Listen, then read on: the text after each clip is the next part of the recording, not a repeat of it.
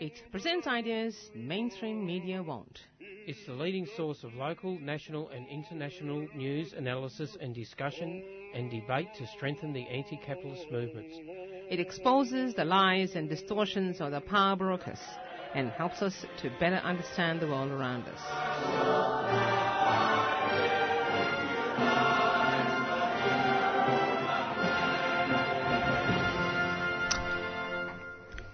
Good morning, listeners. Um, you are listening to Green Left Weekly Radio with um, Jacob and Zane. Welcome. Uh, yes, the first thing to do, as always, is to acknowledge that 3CR is coming at you from the traditional lands of the Wurundjeri people of the Kulin Nation. Um, sovereignty was never ceded, and this always was and always will be Aboriginal land, like uh, everywhere else on the rest of the continent and in the Torres Strait and down in Tassie. So, yeah. Uh, always, but, um, um, so Zane, um, what any sort of what's the latest news that you have off the top of your head? Um, well, actually, Michael just passed on a um, press release, uh, and there's an ongoing blockade at the MITA detention centre in Broadmeadows. Um, the asylum seeker Saeed, not his real name, um, is to be deported back to it's I think it's Iraq. Yeah.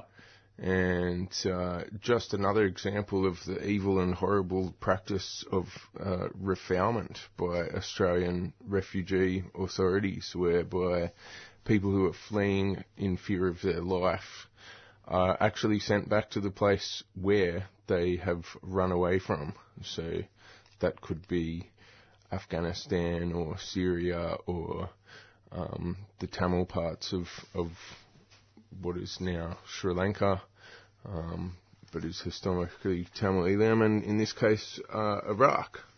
So uh, yeah, it's, it's just it's absolutely wrong. It's against um, UN human rights and refugee conventions to send people back to where they where they've run away from.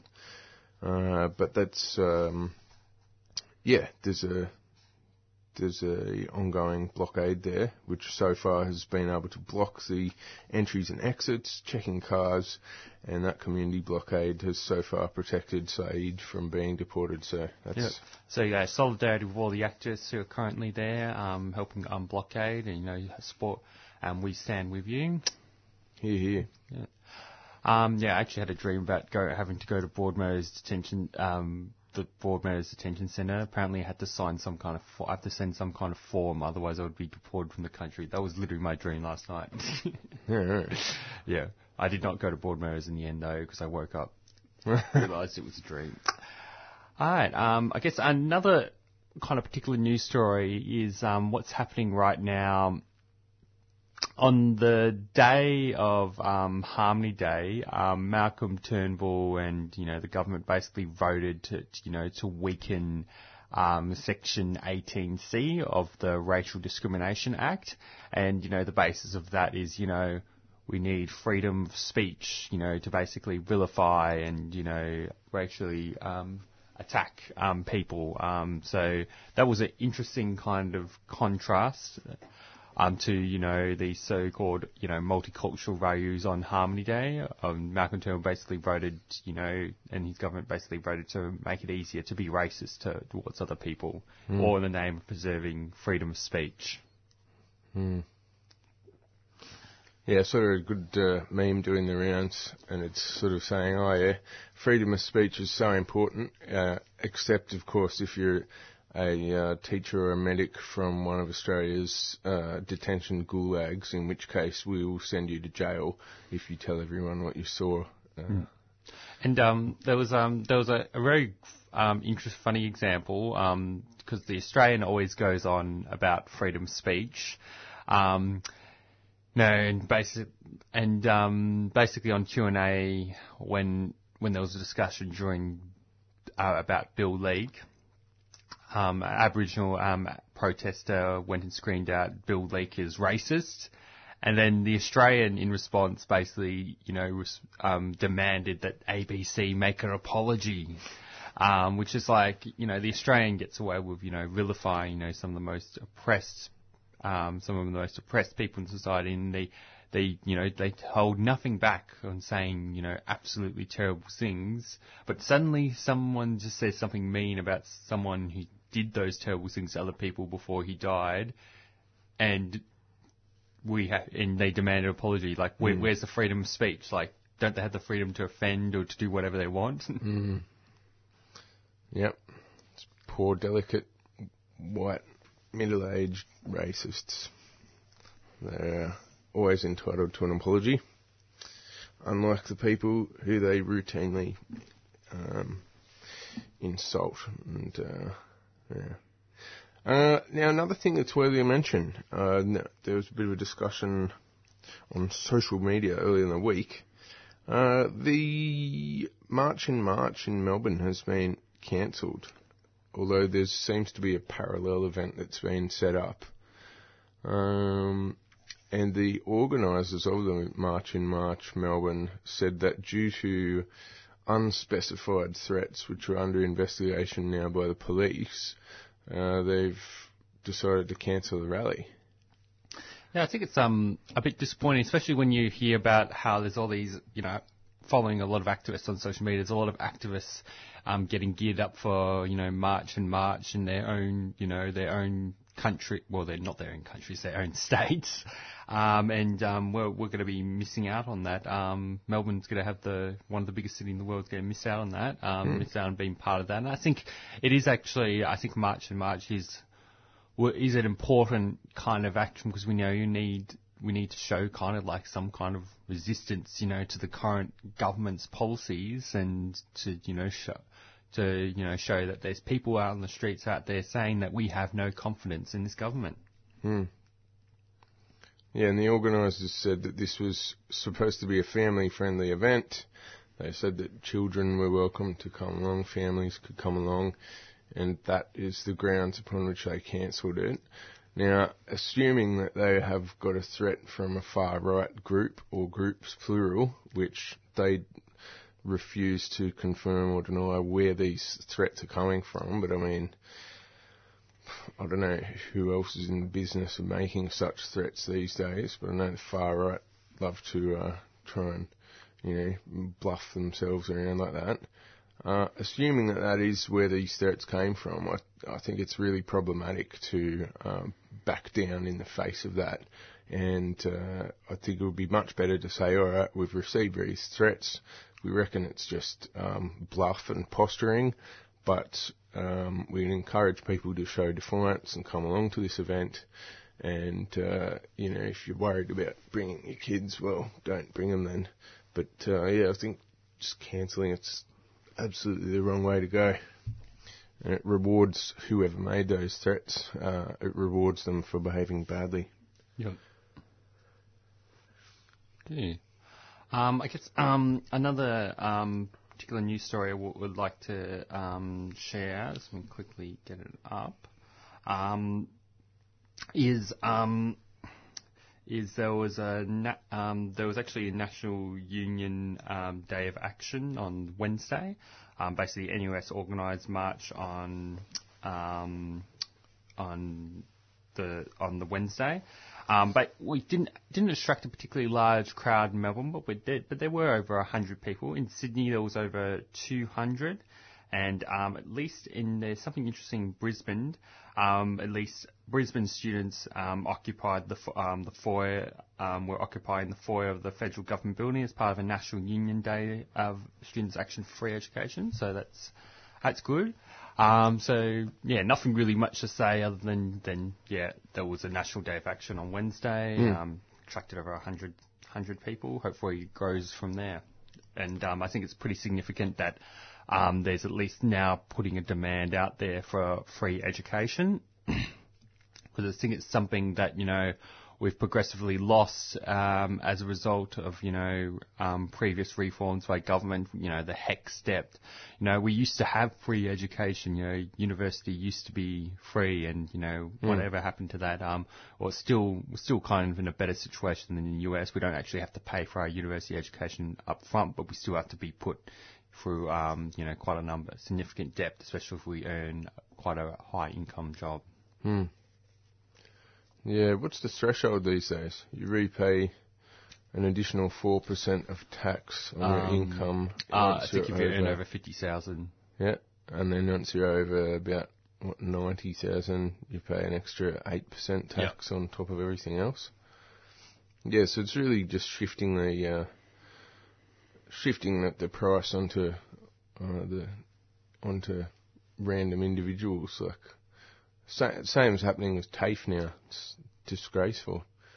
Uh, I'm uh, I'm currently studying carpentry at TAFE, and they've cut the uh, they've cut the staffing in my um, TAFE course at uh, Heidelberg, which has meant that they've then had to revise the training schedule because they can't basically guarantee people's safety with these cut staffing numbers.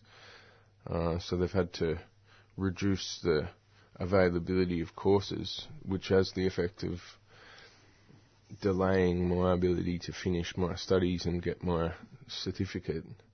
Uh, and then the risk is that if I, if I get held over to next year, these subsidies run out and I'll be having to pay full price for my um, carpentry. So yeah, it's happening across the board, not just university, but also in TAFE where they're turning into this user pay system. Much better to have free universal education. You get much better education outcomes. That's the kind of gold standard, whether you're in Scandinavia or Cuba or other countries around the world. Yep. It's much And yeah, and education should be, uh, you know, a right, not a privilege, you know, for the few. Um, I guess we have only four minutes. Um, probably listeners probably know about um, the kind of tragic um, attack that happened in Westminster. Um. Um, well, it probably would have been yesterday or today, relatively, depending on on the time zone differences between um, Britain and Australia. Um, but yeah, it was a tragic event that um, a number of innocent people um, died, and um, the Stop the War Coalition released a really good statement in response to it. Um, Stop the um, coalition that you know organise all the anti-war actions and stuff around in Britain, and they condemn they condemn the attacks on Westminster today, saying that there can be no justification for the attacks on ordinary people in the street and those working in or providing security in a palace in the Palace of Westminster. Our thoughts are with all those killed, injured, or caught up in the incident. The police have said that they have designated this as a terrorist attack, and, sh- and it shares some of the features of other such attacks across Europe. Um, but I guess an important point that they make is, you know, stop the war opposes the wars in the Middle East and South Asia. We believe that these have led to an increase in terrorism, which has made life more dangerous, not just for people in those regions, but in Britain as well. We have to oppose terrorism, but also confront the issues which help fuel it and search for a peaceful and just solution to the problems of the Middle East. The role of our government should be to urgently look for such solutions and not to maintain its involvement in wars which are helping create this instability around the world. Right.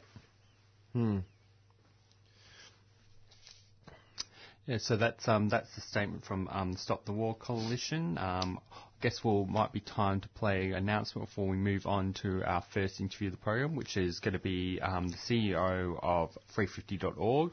Um, he'll be talking to us about um, this new Stop Adani Mole uh, Adani Mine campaign, um, which involves uh, the four, um, over 13 key environmental groups coming together.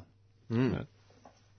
And uh, yes, later in the show we've also got Richard Tanter, the uh, president of the international, the Australian branch of the International Campaign to Abolish Nuclear Weapons. Um, and Richard will be talking about an upcoming um, forum or meeting that's happening at the United Nations to discuss banning nuclear weapons.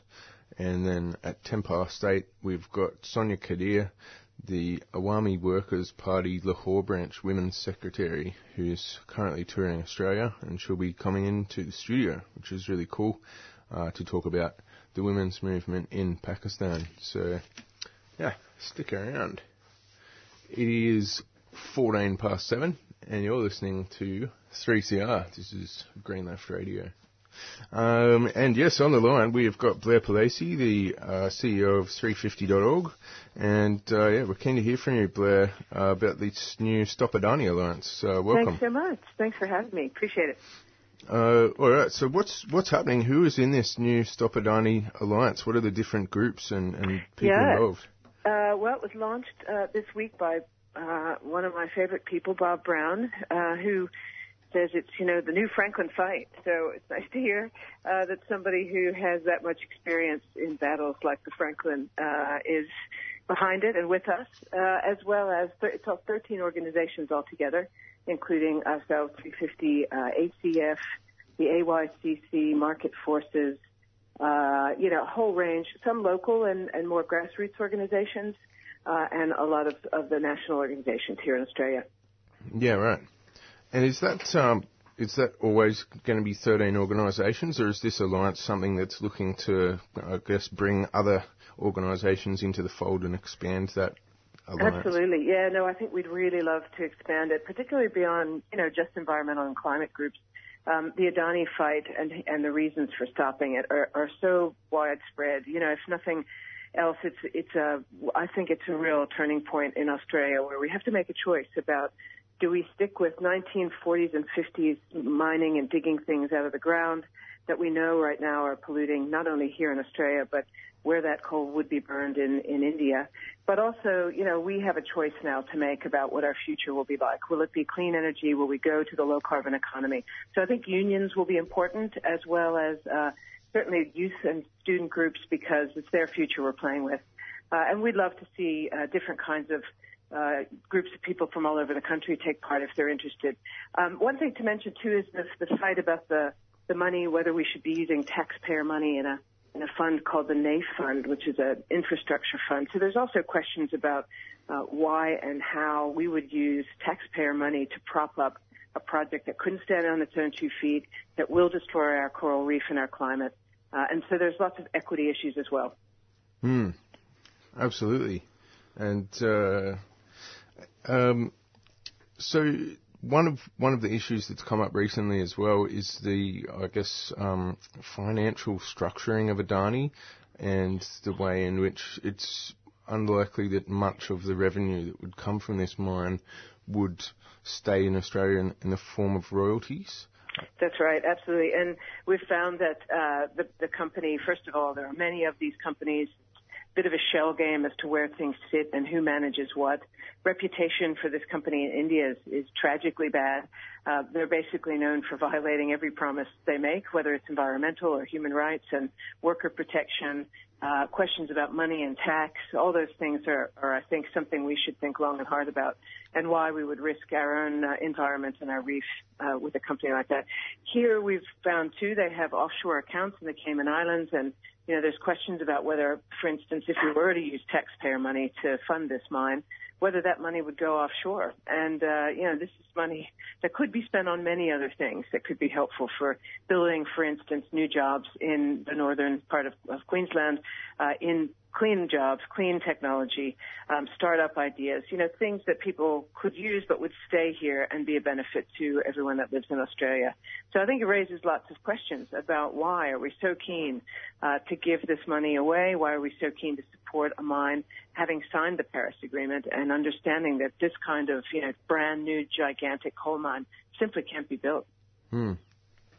And the uh, so the mine has been approved.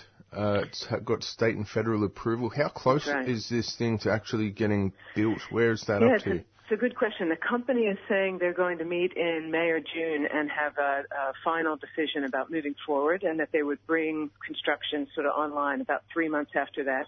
Having said that, they don't have financial closure, and one of the cha- the real challenges around this Australian funding and whether we would do that or not is the company seems to be using the idea of the NAIF funding to go around and, and give credibility to the project when in fact it still has not been passed. And every Australian I talk to seems possibly the most outraged about the idea of taxpayer money being used to um, bring this project off. So I think for Australians, it's one of the things we do have a say in. We have a say through our politicians uh, about how money is used uh, for things like this. And I think it's a real responsibility of all of us, if we think this is a crazy idea, to be heard quite loudly through our elected officials to say it's unacceptable. Because I believe if we could stop the NAIF funding, this project would have a very hard time getting off the ground. And that NAIF funding, that was never taken to an election as a as a platform right. or a policy, was it?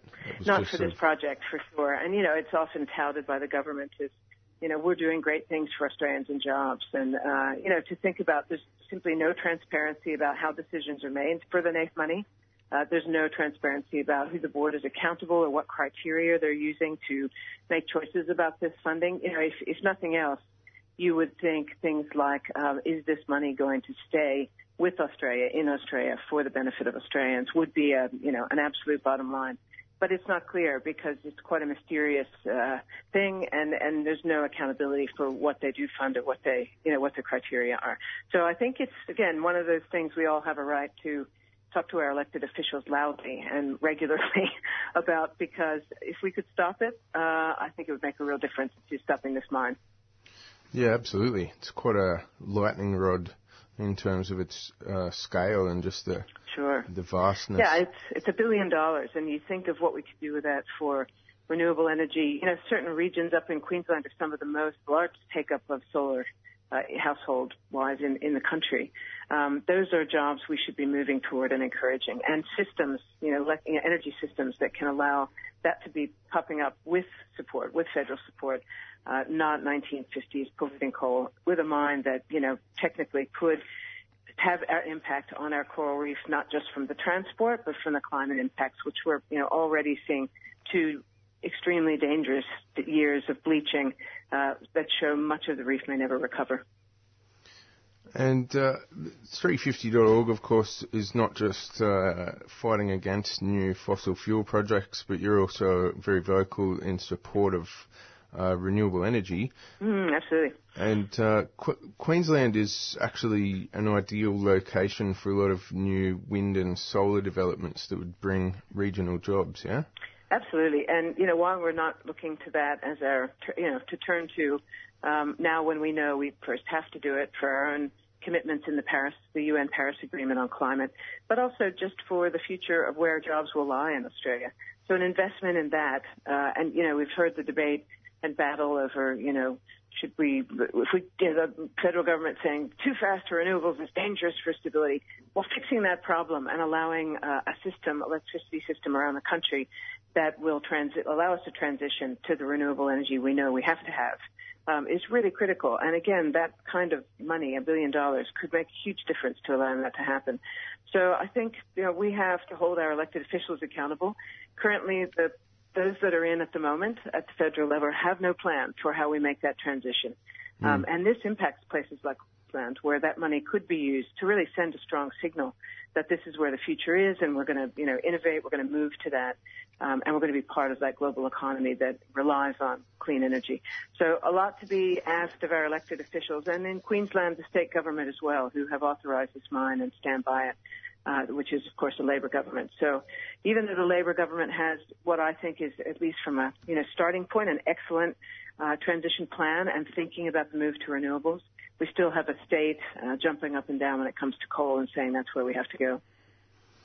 And the, the Queensland government was elected on a platform of saving the reef. Doesn't mm-hmm, doesn't yeah. approving and going around sure spruiking like for Adani run totally counter to that sort Absolutely. of election promise? Yeah, there's 69,000 jobs in tourism along the reef that uh, Queensland depends on. So to think about turning your back on that, I mean, even the company itself has said under oath that the, the mine itself would provide something around 1,400 jobs. So the trade-off is significant. Um, and wh- again, why would we choose dark ages technology uh, over those jobs that are sustainable, that have been around and are, you know, a, a huge help to the Queensland economy and to Australia as, as it brings people in from around the world? Uh, is a, it's a mind-boggling thing why the Hmm. Queensland government would support it. Um, to their credit, early on they promised uh, no state funding. Interestingly, that wouldn't require, it wouldn't have anything to do with the NAIF funding. So you have seen that and, and the mayors of Queensland off on a junket to India to talk about how great this project is going to be. Um, again, it's our job to hold accountable our elected officials to say this is just unacceptable. So 350 and six organizations are doing a roadshow about the Adani project all around Australia starting next week. Uh, Melbourne will be on the 31st at the convention center, so I'd love people to come along. We're going to be armed up with things that people can do from easy to, you know, escalating to ask uh, people, everyone in Australia to get involved to stop this mine because it's just too dangerous. We can't go there. It's time to leave that kind of giant climate bomb in the ground and move on, and we're all going to have to get active to make sure this doesn't happen. Absolutely. And Bob Brown did make that Franklin Dam comparison, and recently we've had the Bentley blockade. What sort of tactics uh, are kind of on the cards? Is there, if this thing does get financing, which is a very open-ended question because it's the economics of it are terrible, but if it does get financing, uh, is, are there blockades planned, or is that something that's being kind of discussed and thought about?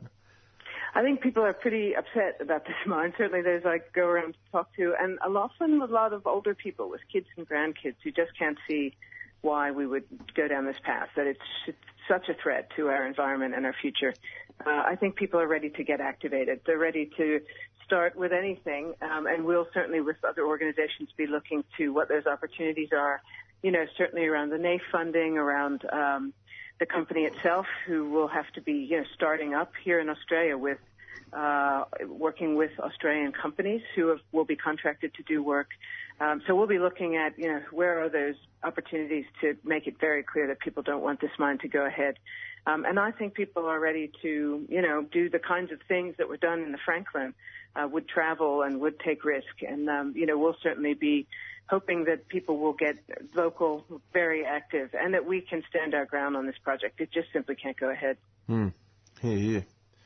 All right. And uh, what what time actually? Uh, you said the 31st of March. At That's the, right. Is that a Uh, Friday? Convention Uh, sadly, it's Friday. We'll see how people go hearing about a, you know, a, a somewhat dark story of, you know, going down the coal route on a Friday night when I could be at the pub. Uh, but uh, hopefully it's a good lineup of speakers. There's some music. There's a great um, MC who's a comedian. She'll be lovely to hear from. I think it starts at 7, 6.30, uh, doors open. So, yeah, we'll be there bright and early uh, that afternoon to uh, talk to people and sign them up and hopefully give them lots of ideas and things to kick off with to get active. Uh, and it's six organizations involved, and we're looking forward to building this as a strong coalition of groups that, um, you know, whatever they bring in their diversity of, of who they are and how they work, um, to making this a very loud, a very diverse group uh, of people who don't want to see this mine go ahead and work together to, um, uh, I think, you know, do all we can to stop it and make it such a thing that we simply can't get past it. That the power of those people taking action and being involved um, can really stand up and tell our elected officials, you can't go ahead with this or you won't have our support. Here, here. All right. Um, thanks very much, Blair, for um, speaking to us this morning. My and, pleasure. Uh, yeah, keep up the good work. Thank you so much. yeah. Hopefully we'll see you at the roadshow. Yeah, for sure. Wonderful. Thank you Right. very much. Appreciate it. All the best. All right, uh, Blair Palese there, the CEO of uh, 350.org, talking about the new Stop Adani Alliance. And as Blair mentioned, uh, 6.30 doors open, 7 o'clock start on Friday the 31st of uh, March. That's next Friday at the Melbourne Convention Centre if you want to go along and learn more and get involved in the campaign to hobble that mine and make sure it does not go ahead. All right, and you are on 3CR. This is Green Left Radio. I guess um, we can. Um, I got two kind of news stories. Um, one from actually, one of them is actually from uh, Lalitha Chelliah, um, one of our panelists who's currently away in Malaysia right now. Um, but she, yeah, she wrote an article, um, you know, from the perspective of a nurse on um, the topic of um, vaccination, and um, basically she she kind of outlines the kind of you know the argument that you know you know vaccination you know works obviously you know it's one of the most effective kind of preventive health measures we have in um, in the world um, but one of the things um, she um, put an issue with is you know that under, you know, our current kind of, you know, capitalist system, you know, vaccination can be hard to access for certain people because sometimes it costs money. Um, although vaccination is probably um, one of the things in most third world countries that is subsidised by the government. Um, but at the same time, she points to kind of like these amazing kind of examples of Cuba and how Cuba, you know, ha- has massive funding, you know, for preventive health and, you know, has a really um, strong vaccination program. And then she points to that as, you know, the example of, you know, that's um, where I think, you know, most wealthy countries like Australia should look forward to, like a very, a, a community kind of based approach to vaccination where, you know, vaccination even things like flu shots, you know, um, just going past the pharmacy, it still costs money for a flu shot, and you know that could be a prohibitive kind of thing, you know, for some of the more poor people, because you know, five to, even if though it's five to ten dollars, that still can make a difference. Um, and I think yeah, she basically argues that you know things like you know flu shots, vaccinations, they should be provided free of charge, um, especially the one. Um, and that that's um, and that's the key um, to lowering immunisation rates. Not these kind of like um, not some of the because while th- some of this I, I sympathise with, there's been some approaches for the government that's kind kind of seem kind of intent on trying to sort of basically, you know, punish people for not getting vaccinations because, you know, some people have mistaken views about vaccination. There's quite a sizable anti-vaccination movement, sadly. Um, but, you know, Lali argues that, you know, we should be trying to, we should be moving away from those approaches and moving from a more community kind of based approach where people have more connection with, um, how, um, and it should be free. So, yep, that's the kind of basic argument of the article um, um, that Larlington wrote, and it's featured in the latest Green Left Weekly. Yeah, I think it's um, yeah, it's certainly problematic to just um, use purely coercive measures to try and force people to get their kids immunised.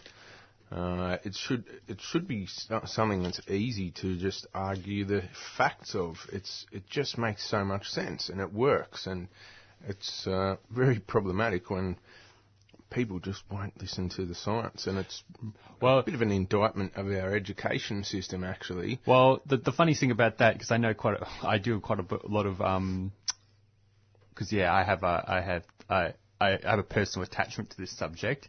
Um, but actually, it's interesting enough in terms of this whole the class um, issues.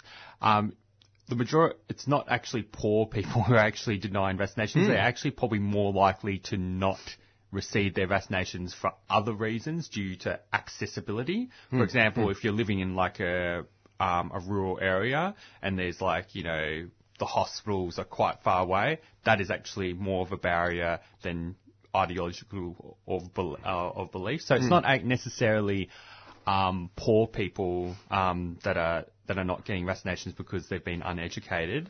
Um, there's no, um, but a lot of the sizable um, vaccination dole actually comes from more privileged kind of middle class kind of communities. Yes, I've read the same thing, and there was a hilarious uh, section um, a couple of years back um, on the Micallef show, and uh, they're they're interviewing this hypothetical um, parent about why they haven't chosen to get their child vaccinated, and he's going, you know, measles, mumps, rubella.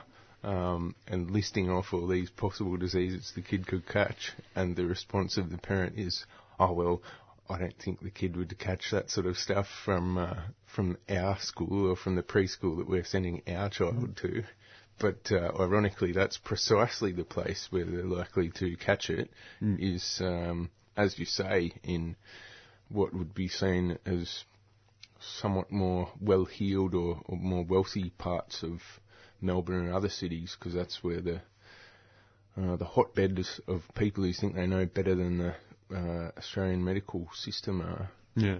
So yeah, that's uh, that's more interesting, and so that really sort of reinforces kind of Larry's argument that need that we need to, the focus should be on making vaccination as accessible and convenient as possible, as opposed to you know adopting these core he, um, coercive kind of measures. Yeah, because it's no point trying to cut the Centrelink off of someone who doesn't get their kid vaccinated if they uh, don't use Centrelink. And I think um, the fact that is um, fact is if, if it even if, even if like uh, if it just harms one person who you know pu- for purely innocent reasons didn't get a vaccination because you know they weren't able to access it, not that they will necessarily deny us, then I think that's a, cons- a too high of a consequence to make, especially since they do. Um, we shouldn't be attacking the poor, you know, for for something like that. Um, I guess now going to on to another kind of discussion. Actually, this is um this is something we should um probably do more a bit on this program, but maybe we should um try and um feature at least or um because Green Left Weekly has a sister site um kind of it's called um Links um the International um Journal of Socialist Renewal. Um, and we could sort of use it to, you know, to have a bit more deeper kind of discussions about politics because they usually have longer articles, um, you know, from different socialist organisations, different groups, um, talking about, you know, different struggles and political issues that are happening internationally. And Green Left Weekly regularly reprints kind of abridged articles um, from it. I've found doing um, sociology at uni too. Links is really useful if you're uh, if you're studying and you want some, I guess, left wing journal articles that you can include reference to in your um, essays. Links is a really good resource for that too. Uh, but yeah, go, go on. Yeah, so um, this article is an article written by Charles Pierce. Um, this is um, based on the US election um, situation, and even though Zane hasn't read the article, I'm pretty sure he'll be able to um, pick up and join the discussion because it's asking just the question of this whole um, Russia Gate kind of scandal that has been kind of, you know, dominated the discourse in US politics, um, and basically arguing it's not Hillary Clinton that lost the, the election, you know, through her lack of appeal to working class people or, um, or her poor campaign. It was actually Those dastardly Russians. it was the Russians. Um, and so there's he goes and explores, you know, you know what are asks the question, you know, what are the relevant facts? Um, you know, the first thing he you know just kind of states is that you know denials by Russia and WikiLeaks that Russia was the source of the leaked emails when mentioned or have been summarily dismissed. Um, there were, you know, there were undoubtedly other hackers who would want to hack um, DNC emails. And one of the things is that, you know, the US kind of intelligence agencies, which were the source of these kind of allegations, you know, kind of brought their own prejudices to it. It was more um, the fact that, you know, they had, they've, and he also brings up that they have a history of error, consequently drawing erroneous conclusions, such as, you know, one of them that the Cuban populace would welcome the 1961 Bay invasions, and of course the allegations of Russia's hacking of the DNC appeared to be based on suspicion, not actual proof. And of course, he makes the point, and this is what people use as proof that Russia must have rigged the election. Um, that because Russia preferred Trump over clearly and to, for the election result, they naturally must have you know been involved in trying to rig the elections to make sure that Trump win. Um, he argues that you know well allegedly it was main the reason why Russia would prefer Trump over over Hillary was because Hillary, Trump was more friendly to Russia in terms of foreign policy, whereas Hillary has always been on the record as being quite hostile to Russia in terms of um, foreign policy. Um, not that we're necessarily like you know saying that Russia is like a, a bastion of progressive politics or anything. Um, and I guess he brings up also a second um, thing is you know the the there was this kind of big issue with the the you know the leaked DNC emails about how they you know they totally undermined Hillary Clinton's presidential campaign, but you know the content of- it of these emails in themselves um, were all, were problematic and um, basically um, basically it, they revealed that you know Den, D, DNC staffers acted to undermine Bernie Sanders' campaign as to deliver, so to, to deliver the Democratic nomination to Hillary Clinton. Um, so you know this is one of the sort of facts when the Democratic establishment is going on about Russia, they kind of like to mention what was actually in these leaked emails and actually take responsibility for it, um, which is also another Hillary wound.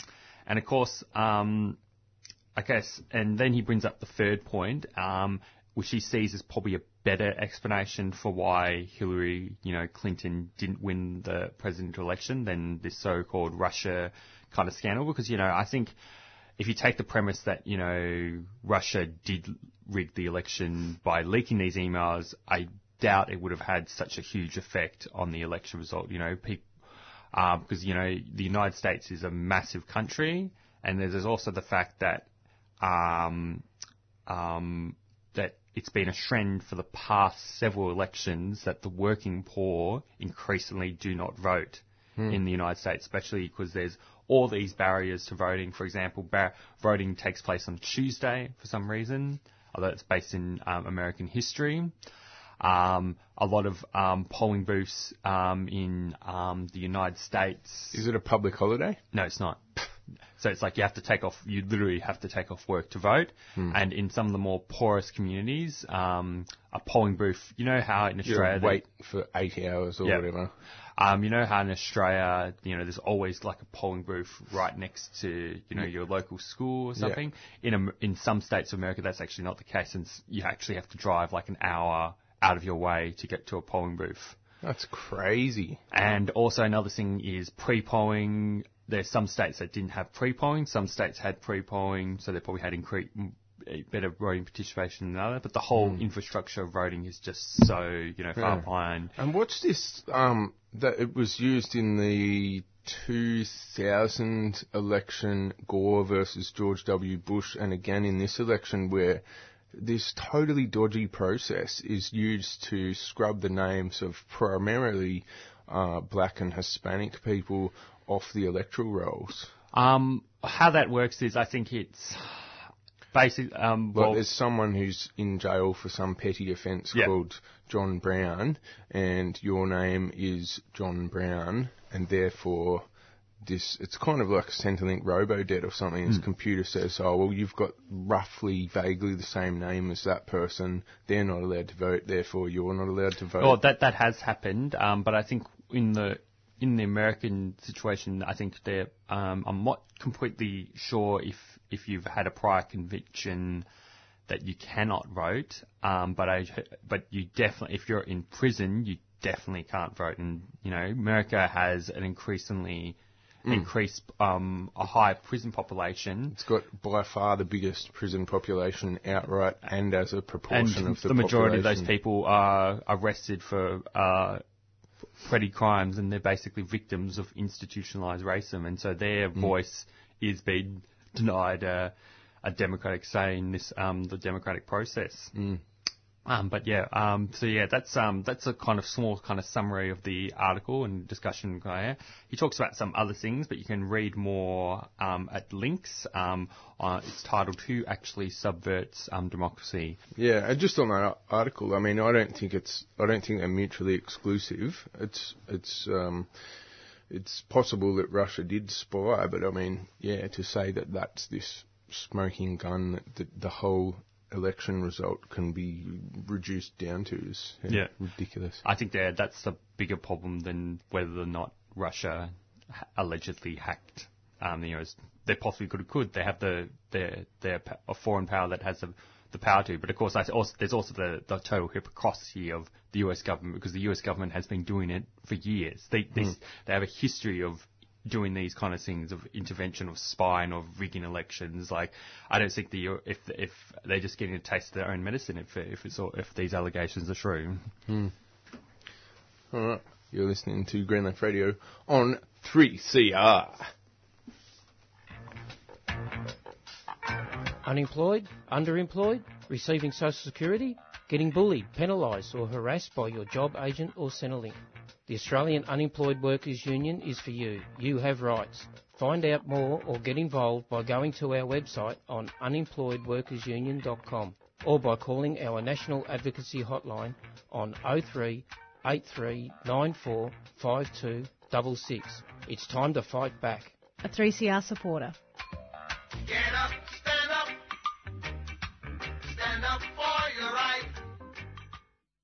You're listening to Green F on 3CR with uh, Zane and Jacob, and on the line this morning we've got Richard Tanter, the chair of the International Campaign to Abolish Nuclear Weapons, or ICAN. Uh, welcome, Richard. Good to be with you.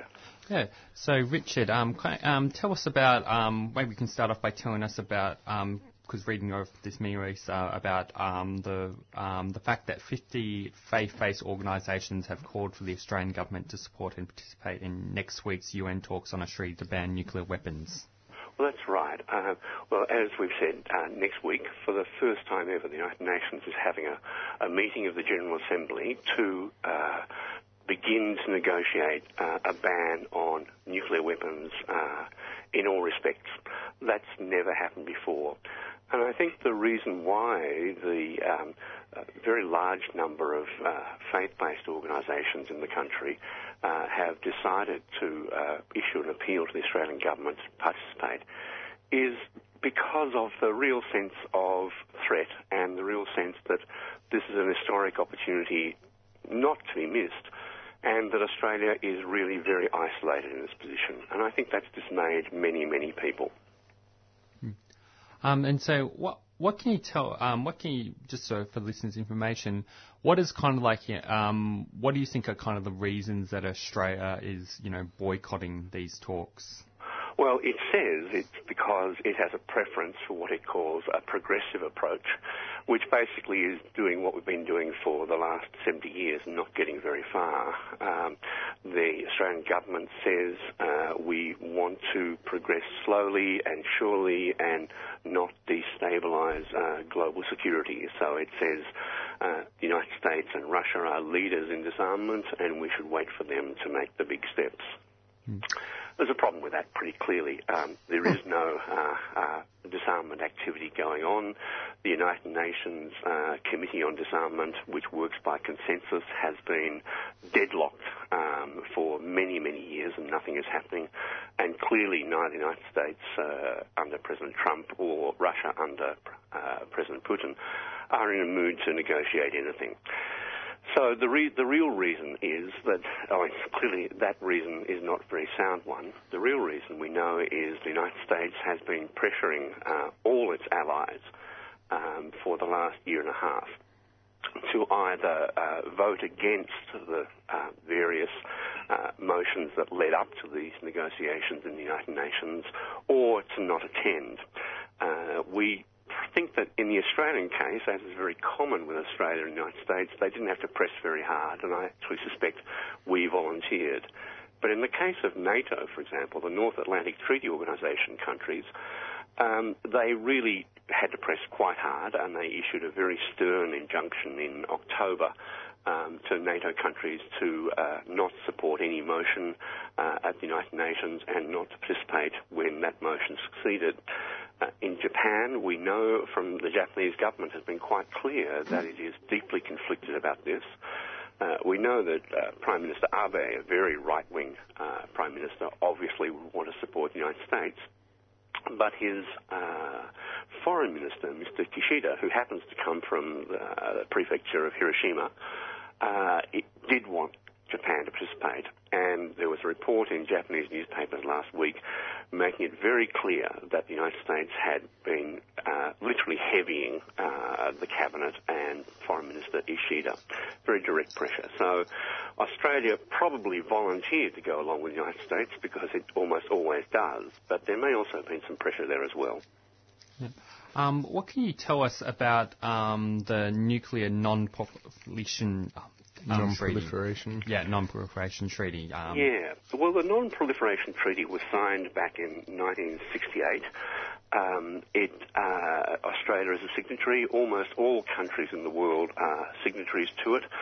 Uh, North Korea was a signatory, but it withdrew, as is its legal right to do under a clause in that treaty which says, you know, if you feel a sense of emergency, you can leave. Uh, India, Pakistan, and Israel did not sign and all four of those countries, of course, have got nuclear weapons. Um, the treaty, the nuclear non-proliferation treaty, is really a big thing. Um, the it uh, has three parts to it. It says um, uh, all parties will uh, uh negotiate in good faith towards nuclear disarmament. Now, it's arguable that uh, the the, the five countries recognised as nuclear powers under that treaty um, the United States, Russia, Britain, France, China, that they have not done so. Um, secondly, the treaty uh, says nobody involved will transfer nuclear arms to one country to another. And thirdly, it gives uh, all countries or signatories an inalienable right uh, to nuclear power. The big problem with the NPT is while it really has been very successful in limiting proliferation of nuclear weapons uh, in most respects, is like lots of United Nations agencies, it's underfunded and subject to, if you like, the, the, the pressures of the big states within it. And so it doesn't have a great budget for uh, verification uh, for arms inspections, but it's doing a lot better than it used to in that regard, particularly after the uh, the denuclearizing of Iraq before the invasion. So the UN, the, the NPT is a good treaty, um, but it doesn't effect, do the effective thing, which is force the nuclear armed states to give up their nuclear weapons. Mm. And that's the idea behind the movement for a global ban treaty. I think nobody involved in that treaty is under any illusions that the nuclear states are going to give up their weapons immediately on the signing of a treaty. But the idea is very clearly that the non-nuclear weapon states of the world, the great majority of the states in the world, have had enough, and they want to make clear that nuclear weapons are illegitimate, uh, unlawful, and massively unjust to the rest of the world. In other words, to stigmatise uh, the possession of nuclear weapons. And Australia, as a loyal ally of the United States, seems to be unwilling to uh, support anything like that. Hmm. Um, Zane, do you have a question? Uh, yeah, I was just just wondering about the uh, uranium trade. Like, obviously, Australia is a major uranium exporter.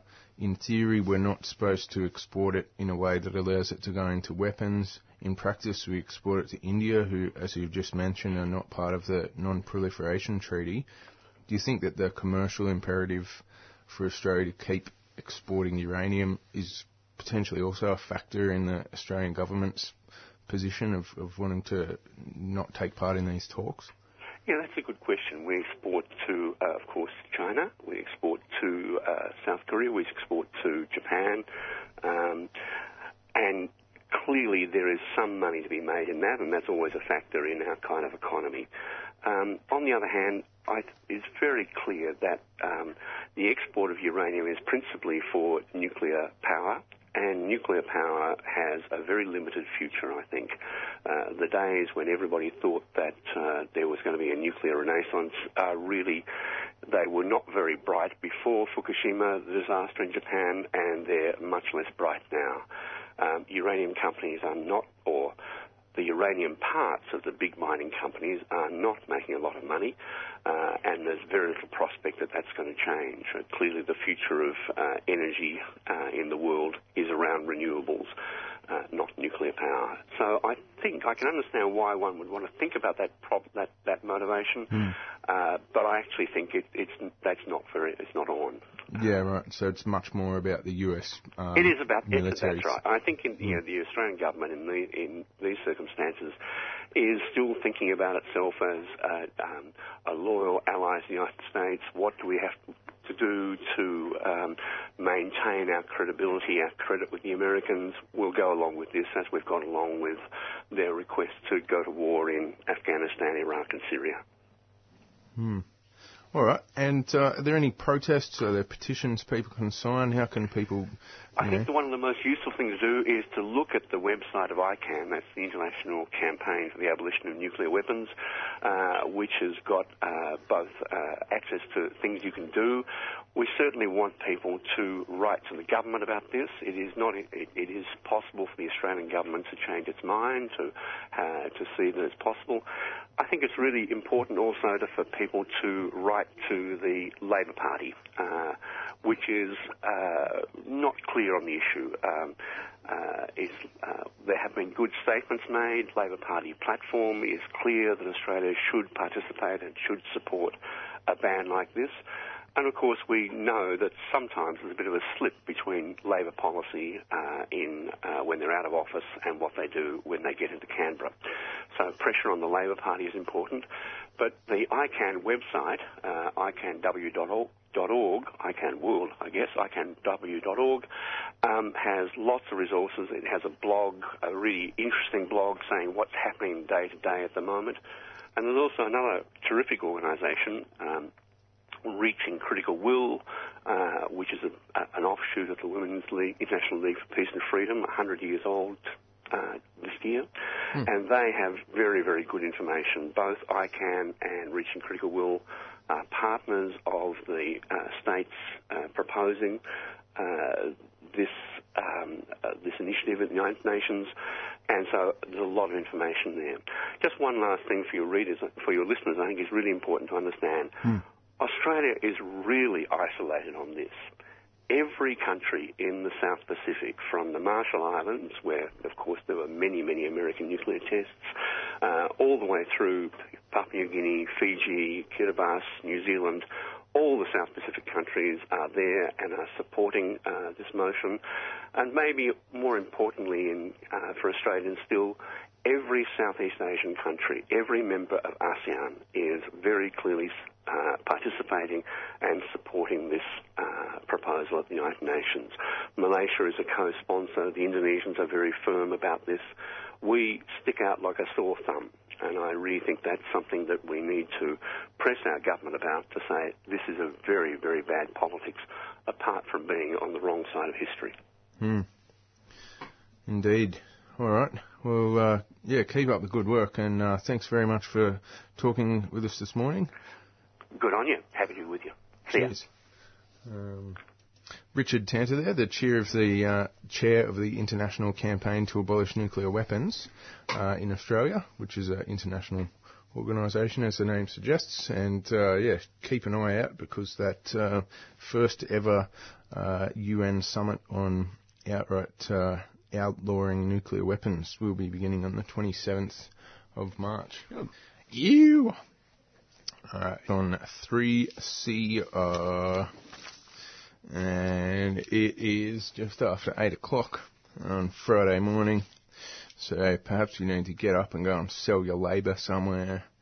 Well, it's time to hop out of bed and uh, hopefully um, maybe you're not a weekend worker. So once you finish your selling your labour for today, you can then have a break, which is always a good thing to look forward to. Uh, all right, time for the activist calendar. A bit of a roundup of upcoming activist things and happenings across this town. Oh, I'm saying. Yep, so there'll be a book launch on um, sustainable agriculture versus corporate greed, um, featuring co-author Alan Broughton, who we interviewed on Green Left Weekly Radio the other week. Um, it's going to be happening on the 30th of March, this Thursday at 6.30pm with meal from 6pm at the Multicultural Hub in the Purple Room, which is at 506 Elizabeth Street in the city, opposite Victoria Markets. Yes, sustainable agriculture versus corporate greed. Um, and also on Friday, there will be March 31st, there will be the Stop Adani Roadshow. Um, um, stopping the Adani megamine and moving Australia beyond coal. Um, that will be happening at the Melbourne Exposition Centre um, for a, with the doors opening at 6:30 for a 7 p.m. start. Um, so Melbourne Exposition Centre, Plenary 2 at the South Wharf. Yep. Um, now, as we've often mentioned, if you want to get a hard copy of uh, Green Left Weekly, you can do so. The Savo at Flinders Street Station uh, between 4 and 6 p.m. Um, and there'll be on Saturday, the 1st of April, um, the, um, the same boat. Um, this is another, we've interviewed the lead singer of that band um, for. Their, their Melbourne activist band will be launching their de- um, their debut, well, their, their first album basically. Um, no one will be left behind, um, which includes you know ten original tracks about important issues such as social injustice, climate, and environment. Um, half of the all, all the door sales will be donated directly to the Refugee Action Collective, and the entry also includes a free copy of the album. This will be at, happening at 9 p.m. at the bar 303, which is at 303 High Street in Northcote. What date was that, sorry? April the 1st on April Fool's Day. It's not an April Fool's joke. Yeah, wicked. Um, And- I'm keen to head along to that. So. And um, but also happening on that same day, same night, um, will be Ezekiel Ox, um, who's the activist artist. That will be happening at the Evelyn Hotel, 351 Brunswick Street in Fitzroy. Although there's no times for that, as far as I know. That might be at like because it's been supported by multiple acts. It could um, be um, could be playing like 11 on the door. Probably is like 8 o'clock or something. Um, on Thursday, the 6th of April, um, Left Q&A, Clive Hamilton, The Story of Protests in Australia. That'll be happening at 7pm at the Bella Union in Trades Hall. Um, and it's presented by the New International Bookshop. Rewind, uh, cause on April 1 and 2, the uh, Refugee Action Collective are having a super stalls weekend. Uh, so there's a weekend of stalls across Melbourne to get the word out about the Palm Sunday Walk for Justice for Refugees. And yeah, it's pretty self-explanatory. Get together with your friends, family, or organisation. Register a stall in a location near you. Uh, RAC can help provide materials, posters, leaflets, and stuff. So for more info about that, uh, to help build a big refugee rally for the uh, the traditional Palm Sunday Refugee Walk. Um, yeah, visit the RAC Facebook page. Just look up Refugee Action Collective Victoria. Um, on Saturday, April the 8th, um, Politics After Trump, Building Resistance, um, a day of discussion fighting for a better world, organised by Socialist Alliance and Resistance. Um, they'll be happening from 10am to um, 5pm um, with, for the whole day um, with different sessions um, happening throughout the day. One, there could be one session on um, the environment, one session on, you know, um, the context for which the far right are rising, um, and also uh, how we can fight back and build a better world. Um, so that'll be at from 10 a.m. to 6, 5 p.m. at the Site Works, which is at 33 Saxon Street in Brunswick. And for more info, phone 96398622. Um, also happening um, will be um, the Political Asylum Comedy Night, which will be happening on Saturday night at 11pm at the Melbourne Town Hall. Probably find that out more about that through um, the Melbourne um, Comedy Festival website, um, and probably have to make bookings for that. On Sunday, the April the 9th, there'll be uh, a rally, Palm Sunday Walk Justice for Refugees at 2pm at the State Library in Swanston Street in the city. And the last thing will be um, on Saturday, April the 22nd, um, the West Papuan office, um, which is a um, will be happening at 1 to 3 p.m., um, which is at the West Papuan office, suite um, 211838 Collins Street in the Docklands. True stories. Many true stories. Um, and also, if you're in Geelong, there'll be a Red Cinema Ken, um, Ken Loach's I Daniel Blake from at 7 p.m. Meal from 6:30 at the Trades Hall on Friday, March 24th. Oh, cool. I haven't seen that. Wait, I've wait, heard- no, it's already I've heard- passed. Oh, wait, that's today. That's tonight. Oh, tonight. Yes, it's tonight. Tonight. yeah, Get amongst it if you're in Geelong. Yeah, I've heard that's really good. I Daniel Blake. yeah, it's a fantastic film. And actually, uh, on one of our uh, rival broadcasters, Triple J, there was a story this week about someone, um, a young man who was uh, given a terminal cancer prognosis, unfortunately. And the way that Centrelink and Max Employment were trying to force him to go to uh, stupid mundane meetings about getting a job, and when he didn't turn up because he was literally dying of cancer and really sick, they cut off his welfare payment, uh, his Centrelink payment, which was being used to pay for his various medical appointments and stuff. So uh, just disgusting and disgraceful. And yeah, that film I Daniel Blake is about a similar thing in a UK context where someone is, uh, yeah, looking for medical treatment. Okay, um, so we have um, Sonia Kadir um, on the line right now. Um, she is a member of the Awami Workers Party. She's currently um, from Pakistan. She's currently in um, Australia, and she's also has been involved in the setting up of a feminist collective in Pakistan, and is involved in many political struggles and things in Pakistan. So, good morning, Sonia. Good morning. All right. So I guess um, well, first question we can ask you is, um, you know, um, start by maybe telling you, um, you can tell us about yourself and you know what drives you politically and how you, did you get involved in um, politics, and then maybe we can move on to talking about the greater polit- political context for Pakistan and what you're involved in. Sure. Um, actually, it's interesting. I think I came to the left um, through my personal struggles as a woman in um, in Pakistan. So um, even though I've worked, done more work around feminism lately, but I think even initially my interest in politics and my politicization had a lot to do with my personal experience as a woman. Um, and then also I think um, just sort of being part of um, the lawyers movement back in 2007, 2008. This was when I was in college, and um, my college was one of the places I was involved uh, very actively in um, the lawyers movement in Pakistan, and I was also just starting law school at that time. So um, that was, I think, for our generation, one of the events that um, sort of made a lot of us think about um, political issues much more seriously. And after it ended, um, uh, I think I sort of remained uh, much. In fact, I think I got even more active because um, at the same time I was also studying and I was taking a lot of courses in history and uh, politics, um, and was able to sort of be in a space where there were professors who were also radical and it was left wing, um, and sort of then just be able to meet the people who were, you know, part of left wing parties and see the work that they were doing. So, um, what are the kind of like current um, struggles that are happening and movements that are happening in Pakistan, um, Pakistani politics that you are currently involved in?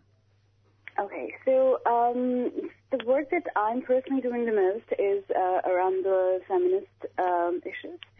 Um, and this also came out of um, having been part of the left for many, many years. Um, and it's just that when, as a left-wing activist, as a woman, you're doing that work, it's just, um, I think as a personal uh, sort of just attempt to do that work, it's also kind of hard because there are issues of gender that keep cropping up. Um, and whether you're uh, trying to, uh, whether you sort of take up the question of organizing female workers, or whether it's just you trying to interact with other comrades who may not be able to understand how of gender affects um, our personal interactions as well. So um, because of that, we sort of created this um, group called the Feminist Collective.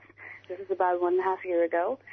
And the idea behind that was to be able to do left work with a feminist sort of methodology in mind. Um, and other than that, um, the, the kind of work that's happening in Pakistan, of course, it includes a lot of work around housing rights because um, uh, Pakistan is, especially the province where I'm from, Punjab. It's the biggest province, most populated, um, most economically sort of well off, and it's becoming increasingly increasingly urbanized. Um, and because of that, a lot of people who live on the land, small farmers, etc., they are being evicted, and um, there's house um, sort of uh, a lot of like land development happening. So whether they're building um, gated gated houses, gated houses, housing societies, etc. So, um, so that kind of work around squatters' rights and um, people who live in uh, informal sort of settings in the, on that land, or whether they're farmers and they're being evicted. Um, so I think right now we're trying to sort of also create this um, much larger campaign around right to the city, which I think is where, in terms of where we are located, that's really becoming the more important struggle for the future. Um, do, you, do you want to tell us more about um, um, the kind of greater kind of political context um, in Pakistan? Like, you know, what is sort of the what is the current government and though um, and sort of how it affects kind of like you know left wing col- politics and building a left movement in Pakistan. Um, yeah. So um, the left, like I would say anywhere, I guess, in the world right now, um, the left is quite fractured. It's very, very small. Um, and especially in bigger cities, um, it is very difficult to do that kind of work because um, because of how marginal it is and how much more money is you know important in politics now. So um, especially electoral politics. So it's kind of difficult to be a major force um, in any like large city. Um, but having said that, in smaller cities, it's still um, smaller cities or smaller towns, it's still a little bit easier to do that kind of work. But in general, Pakistan's um, present government, it's um, uh, Pakistan Muslim League Nawaz, which is a center-right party, and um, they are um, very business-oriented, very trade-oriented. Um, and they've, um, I think the interesting thing is that Pakistan has had, um, throughout its history, has had a lot of coups and military dictatorships. So this is the first time that I think this is the second um, democratic government that has uh, that is almost finishing its term. It will finish in 2018. Um, so, so I think for Pakistan, and um, um, I mean, I know that the struggles around social rights are so extremely important, but at some level, the left also seems at a at a back foot because just defending democracy so hard in Pakistan because all the time there is this, this fear that um, the, the, the military is going to come back. Um, and so what currently what happened is in um, during the lawyers' movement, after which I was talking about earlier, this was the movement when there were the last against the last um, general, uh, military general Musharraf. There was a sort of movement of the judiciary and of the lawyers, and after which he first of all removed had to remove the emergency that he had imposed. He had to, uh, and also then eventually there was a like he had to um, have elections. A democratic government came in. Then he also had to resign as a president, and eventually the judiciary then had to be uh, to be restored by the democratic government because of the pressure of the lawyers movement.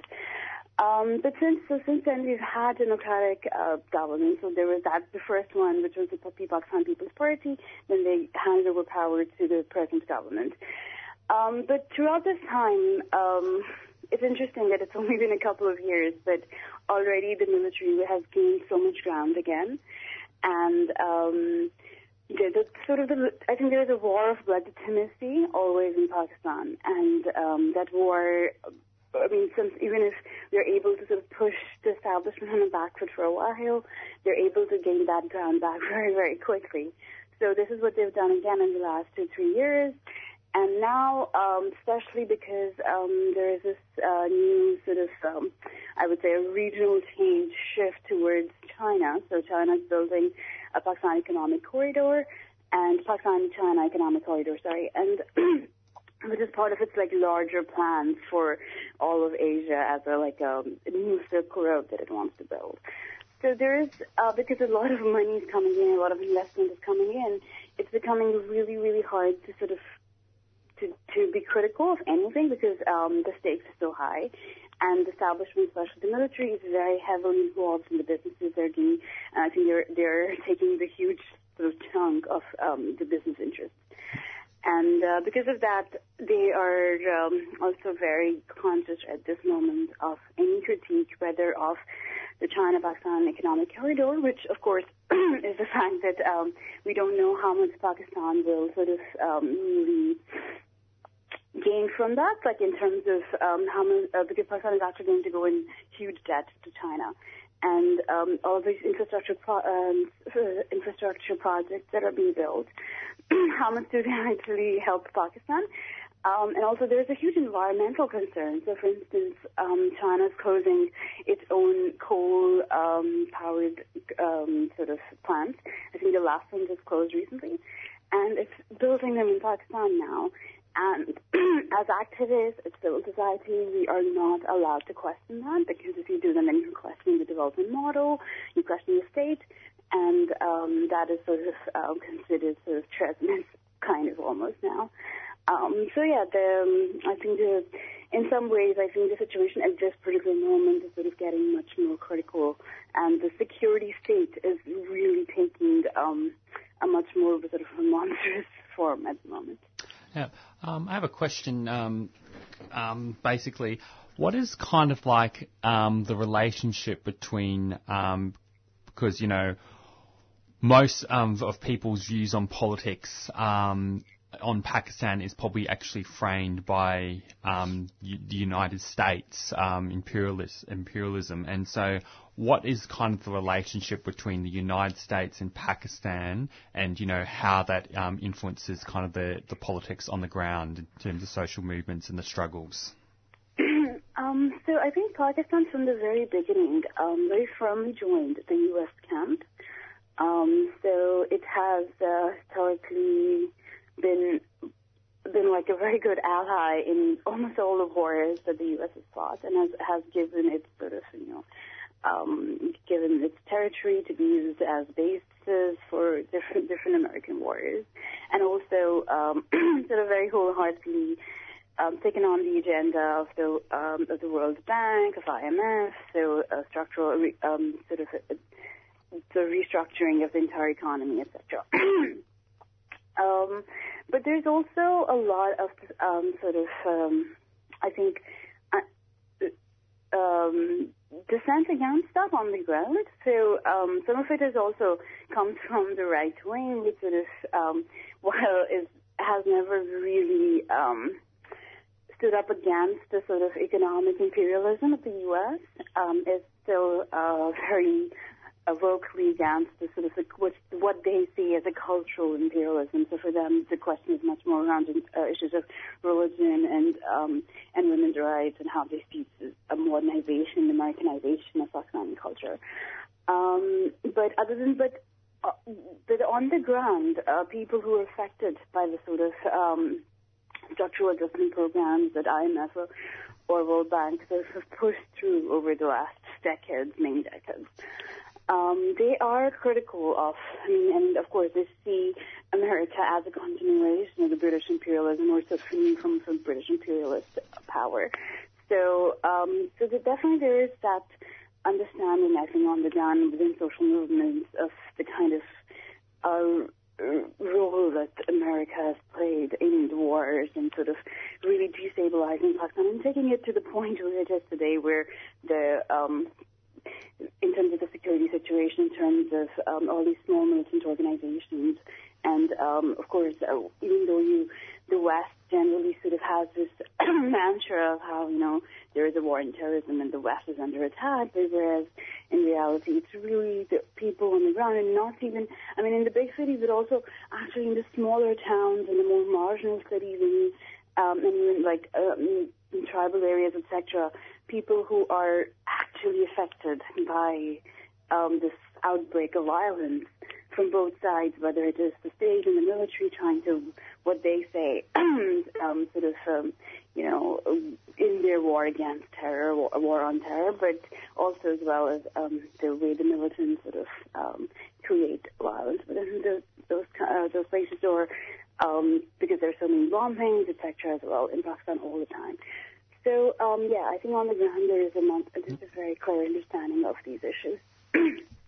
Sorry, what was your other question? Oh, Sonia has a. Qu- I mean, uh, Zane has a question. Um, yeah, so just to uh, remind listeners, we're um, talking with Sonia Kadir, the uh, Lahore Women's Secretary of the Awami uh, Workers' Party from Pakistan, who's visiting Australia at the moment. Um, I was just keen to ask you about the um, high-profile murder of um, uh, Qandeel uh, Baloch in in July last year. So Qandeel was a 26 year old woman. She was a um, a fashion model and a social media sensation, and um, basically um, outspoken about being a, a, sexually liberated young woman in in Pakistan, and this um, she ended up being murdered by her brother and the, uh, from what I understand, there was mass outrage about this, and this was a bit of a watershed moment. Uh, just wondering if you could tell listeners a bit more about that uh, that case. Sure. Um, so yes, as you said, uh, Baloch was sort of like a social media star, and um, she was very, um, I think, very outspoken and um, sort of very uh, confident about her sexuality and um, did not sort of mince words about it. Um, and when she was murdered by her brother, this was, um, I mean, so uh, the sort of honor killing, and these was definitely framed, and um, the reasons around it that we know um, are around honor killing, and it's it's, a, and it's an issue that has come back time and again, and this is not the first time. Um, it keeps happening within, I think, the last year there have been multiple cases of honor killings, and some very well um, sort of um, very well known, very mainstream ones too. So, um, I, but the interesting thing is also that often there are other issues within the, the, the within the question of honor killing. So sometimes there are issues of property involved, and I feel that in this case too, there might have been that aspect of it. That, that because she was the she was the bread earner of the family, and uh, she was also sort of um, supporting her parents. That her brother might have wanted part of that, um, some some part of that um, uh, property. But um, in general, the issue around um, honor killing or sort of uh, these kinds of murders of women is that within Pakistani criminal law, there is this provision to forgive your um, the sort of the perpetrator, like um, just the, the victim's family can forgive the murderer and just accept um, blood money or uh, just completely forget them, etc. Um, and that is often actually more um, mostly used in cases of honor killing and or other, other cases where women are murdered because um, often women are murdered by their close family relatives and uh, one so one of the family member will forgive the other one and just because often, let's say, if it's the brother, then the father will forgive the son for killing his daughter.